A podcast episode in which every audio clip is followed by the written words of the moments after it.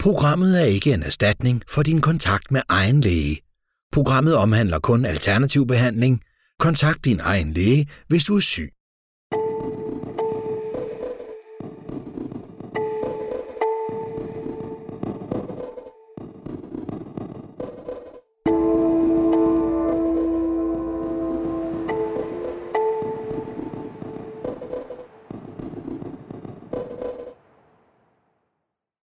Velkommen til dagens afsnit af Hjerneeksperten. I dag skal det handle om forhøjet blodtryk. Se, når du måler dit blodtryk, så måler du to tal. Det, der hedder det systoliske blodtryk og det diastoliske blodtryk. Et helt normalt blodtryk, det ligger på 120 over 80, altså 120 systolisk og 80 diastolisk. Og det er det, man finder hos 20-årige unge, raske, sunde personer. Hvis man har forhøjet blodtryk, så ligger grænsen på 140 systolisk og 90 diastolisk. Og det betyder altså, at hvis dit tryk er på 140 over 90, så er du nødt til at gøre noget ved det. Rigtig mange får konstateret forhøjet blodtryk, og problemet ved det er, at det er en risikofaktor. Det øger risikoen for hjertekarsygdomme, og det øger risikoen for blodpropper og hjerneblødninger. Man ved ikke altid, hvorfor nogle mennesker får forhøjet blodtryk. Men det, som forskning har vist, er, at hvis man har for lavt B-vitamin eller for lavt kalium, så vil man alt andet lige være disponeret til at udvikle forhøjet blodtryk. Et lavt magnesium kan også udløse forhøjet blodtryk. Og ellers så er en hovedfaktor i forhold til at have forhøjet blodtryk, det er stress. Hvis man er stresset og går rundt med forhøjet niveauer af stresshormon, så vil blodtrykket også stige. Men der er mange, hvor man ikke kan sige, hvorfor de udvikler forhøjet blodtryk. Ser man på alle danskere over en bred kamp, så har 25 procent de har forhøjet blodtryk. Men det vokser med alderen. Og går man op i den aldersgruppe fra 80 år og op efter, så er det 69 procent, der har forhøjet blodtryk. Og det er jo altså en hastigt voksende del af befolkningen, så det betyder, at mange danskere er plaget af forhøjet blodtryk. Vi skal nu se på tre fødevarer, to vitaminer og en drikkevare, som du kan benytte dig af, hvis du gerne vil bekæmpe forhøjet blodtryk med naturlige metoder. Den første fødevare, det er spinat. Der er lavet et rigtig interessant forskningsforsøg, hvor man gav forsøgspersoner en portion spinat på 250 gram. Det var ikke dyr, fin, superøkologisk spinat. Det var bare frossen spinat i kugler, der blev tøet op og serveret. 250 gram per person. Efter 90 minutter kunne man måle, at blodtrykket var faldet med 6 mm kviksøl, både det systoliske og det diastoliske. Det, der er interessant ved spinat, er, at det indeholder en lang række polyfenoler og nitrogenforbindelser. Og det påvirker, hvor, meget nitrogen, hvor mange nitrogenforbindelser der er i blodkarvæggen. Og det er fuldstændig afgørende. Når vi er unge, så er der meget nitrogenforbindelser, altså det, der hedder NO, i vores blodkarvægge. Med alderen så falder det, og i den ældste del af befolkningen, der er det helt nede på 15 procent. Og det har direkte betydning for blodtrykket. For det er sådan, at nitrogenforbindelser de udvider blodkarrene. Og jo mere blodkarrene er udvidet, jo lavere blodtryk har man. Og det, som spinat især gør, det er at ændre nitrogenforbindelserne. Det interessante var, at det bare var et måltid. Så hvis du vil bruge det, skal du selvfølgelig ikke nøjes med et enkelt måltid. Du skal helst spise spinat på jævnlig basis. Men en fødevare, der er endnu mere interessant, når det kommer til at sænke blodtryk, det er opvarmede tomater. Tomater de er røde, og det er de takket være pigmentstoffet lykopen. Det er det, der giver dem den røde farve. Men som rå, der er de ikke særlig gode til at frisætte lykopen, så vi kan optage det. Det gør tomaterne først, når de bliver opvarmet. Så tomater skal indtages i opvarmet form. Det vil sige som tomatsuppe, tomatsovs, eller på anden vis stegte tomater, flåede tomater, eller tomatjuice. Tomatjuice er jo koldt, og du drikker det helt sikkert fra køl, men det tæller som opvarmet tomat, fordi tomatjuicen er pasteuriseret. Det betyder, at den er opvarmet. Hvis man indtager et stort glas tomatjuice fast i fire uger, så falder blodtrykket med 20 mm kviksøl. det er både det systoliske og det diastoliske tryk. Forestil dig, at du for eksempel har et blodtryk på 150 over 100. Det er markant forhøjet. Det er kritisk. Du er nødt til at gøre noget ved det. Hvis du i fire uger drikker et stort glas tomatjuice, ja, så kommer du altså ned på 130 over 80, og så er du lige pludselig i normalgruppen. Så meget kan opvarmet tomat gøre for dig. Men du skal ramme cirka 250 ml om dagen, en kvart liter, om du vil gøre det som tomatsuppe eller tomatjuice eller andet opvarmet tomatprodukt, det bestemmer du fuldstændig selv. Lykopenet i tomaten, selve den molekylære mekanisme, den er interessant, fordi det, som lykopen gør, det er at påvirke det, der hedder renin-angiotensin-systemet.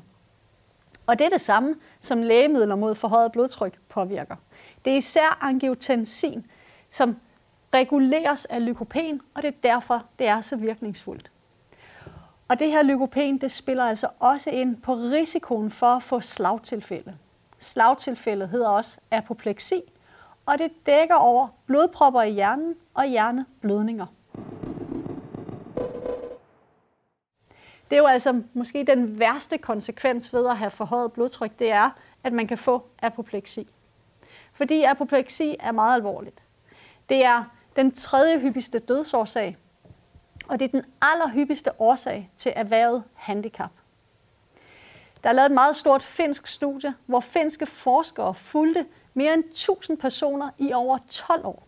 Og der kunne de se, at dem, der jævnligt indtog opvarmede tomater, de havde halveret forekomst af apopleksi i forhold til dem, der angiver, at de aldrig indtager opvarmede tomater.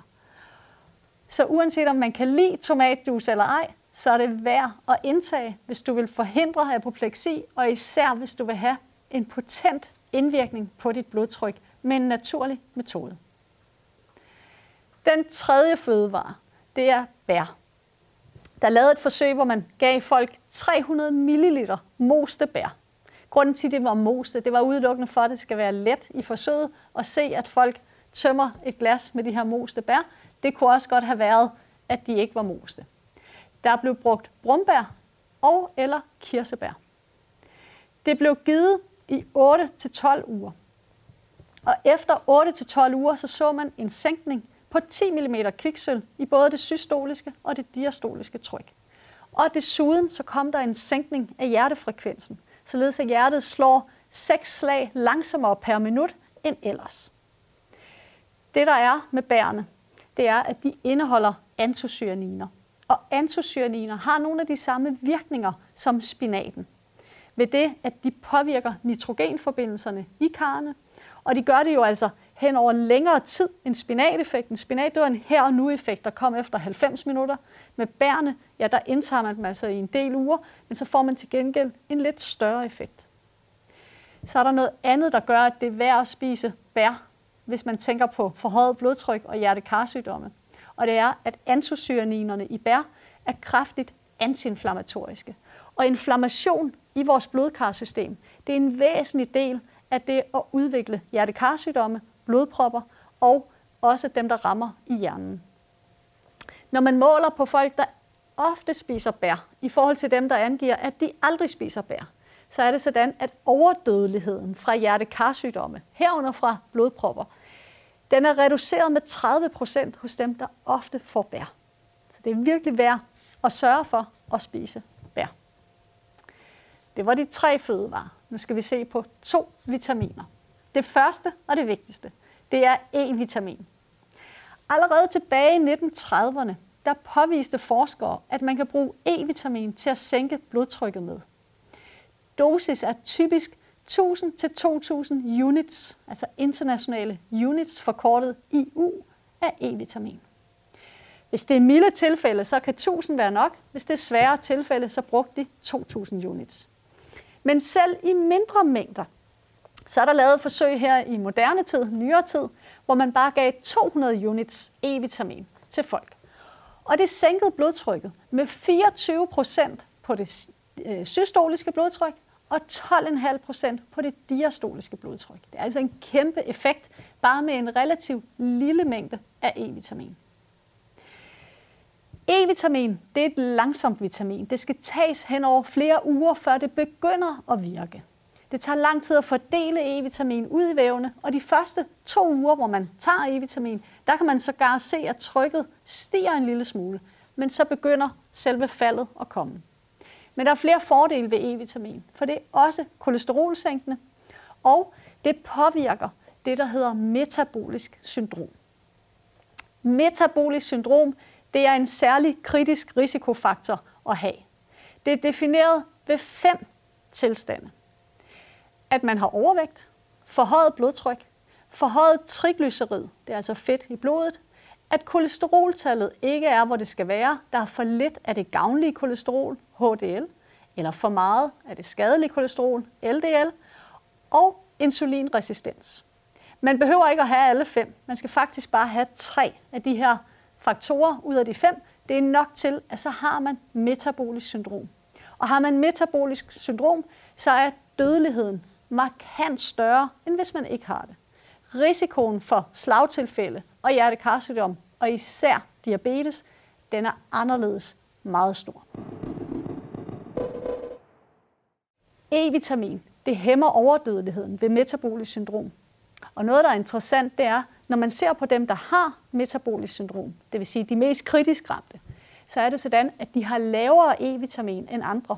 De er dårligere til at optage E-vitamin, og transporten i kroppen af E-vitamin, den er hæmmet hos dem med metabolisk syndrom. Så det at gå rundt med for lidt E-vitamin, det er en risikofaktor i sig selv, og det hænger jo altså uløseligt sammen med metabolisk syndrom, fuldstændig som hønnen og ægget. Når du skal ud og købe E-vitamin, så er det væsentligt, og det er faktisk det eneste vitamin, hvor det er væsentligt, at købe det i den naturlige form, altså hvor det er ekstraheret typisk fra hvedekerneolie. Du kan også godt købe det syntetisk, og det er billigere, men bruger du syntetisk E-vitamin, så skal dosis være højere, for det udskilles ret hurtigt fra kroppen i forhold til det naturlige E-vitamin. Og det er ikke helt let, fordi det naturlige E-vitamin, det hedder D-alfa-tokoferol. Det syntetiske hedder DL-alfa-tokoferol. Det vil sige, navnene de er så tæt på hinanden, at man kunne nemt komme til at tage fejl. De kan bruges begge to, men dosis er forskellig. Udover E-vitamin, så er der et andet vitamin, der er væsentligt, og det er C-vitamin. C-vitamin booster den blodtrykssænkende effekt af E-vitamin, og det beskytter nyrerne. Og det er væsentligt, fordi nyrerne bliver belastet, hvis man har forhøjet blodtryk. Og nyrerne er en del af det, fordi det er nyrerne, der genererer renin-angiotensin-systemet og det påvirkes af C-vitamin. Dosis af C-vitamin det skal typisk være 50-100 mg C-vitamin per kilo kropsvægt per dag. Så alt efter hvor meget du vejer, så fastlægger du dit C-vitamin derefter. Og så er der en drikkevare, nemlig te. Te-drikker har generelt lavere blodtryk end dem, der angiver, at de aldrig drikker te. Men inden for te, der er jo mange slags te. De te-typer, der har størst effekt, det er især grøn te, og så er det øh, hibiskus-te. Hibiskus-te, den indeholder antocyaniner og har derfor en virkningsmekanisme, der minder om bærene. Grøn te, det er helt anderledes. Det er rigt på det, der hedder EGCG, epigallocatechin 3-galat, forkortet EGCG. Hvis man drikker 2-4 krus grøn te om dagen, og det skal man altså drikke i en 4-års periode, så får man en sænkning af blodtrykket på 6 mm kviksøl. Det er en god idé, hvis du drikker grøn te og gør det om morgenen, fordi grøn te's EGCG, det kvikker rigtig meget op. Så det skal man ikke drikke om aftenen, fordi så risikerer du, at du ikke kan falde i søvn. Og så skal du praktisere antistress. Det er væsentligt ikke at gå rundt og være stresset, hvis du gerne vil kunne kontrollere dit blodtryk. Det er også væsentligt ikke at være ryger og se på sin livsstil, især hvad du spiser. Og så er der kæledyrseffekten. Hvis du har et kæledyr, og det skal gerne være et med pels, men ellers er der frit valg, så det at være sammen med sit kæledyr, det sænker også blodtrykket. Selv hvis du ikke engang har et kæledyr, men du låner andres kæledyr og ærer det, så går der 15 minutter gennemsnitligt før, så har du sænket blodtrykket signifikant. Og så er der skoven. Brug skovterapi. Gå en tur i skoven. Det sænker også blodtrykket. Vi vil lige nå et enkelt spørgsmål, som jeg har sendt ind her til Hjerneeksperten. Og det er Bjarnesen i Otterup. Han skriver, hvorfor giver statiner muskelsmerter? Statiner giver muskelsmerter, fordi det hæmmer mitokondrierne. Mitokondrierne, det er cellernes energiproducent. Det er der, al energien skal genereres. Og det skal den blandt andet via Q10, og det blokeres af statiner. Så man får ømme muskler, tunge muskler, og kan være træt i arme og ben, når man får statiner, som jo altså er et lægemiddel, der udskrives mod forhøjet kolesterol. Men som I har lært i det her program, så kan E-vitamin og i øvrigt C-vitamin, de kan også sænke kolesterol. Og fødevarene, som vi har gennemgået her, der var tre fødevarer. Spinat, opvarmet tomat og bær, de er væsentlige, hvis du vil forebygge hjertekarsygdomme. Det samme er vitaminerne C og E, og så te, særligt grøn te og hibiskus te. Det er det, du kan bruge, hvis du vil på en naturlig fasong sænke dit blodtryk. Det var dagens afsnit i Hjerneeksperten. Tak fordi du var med.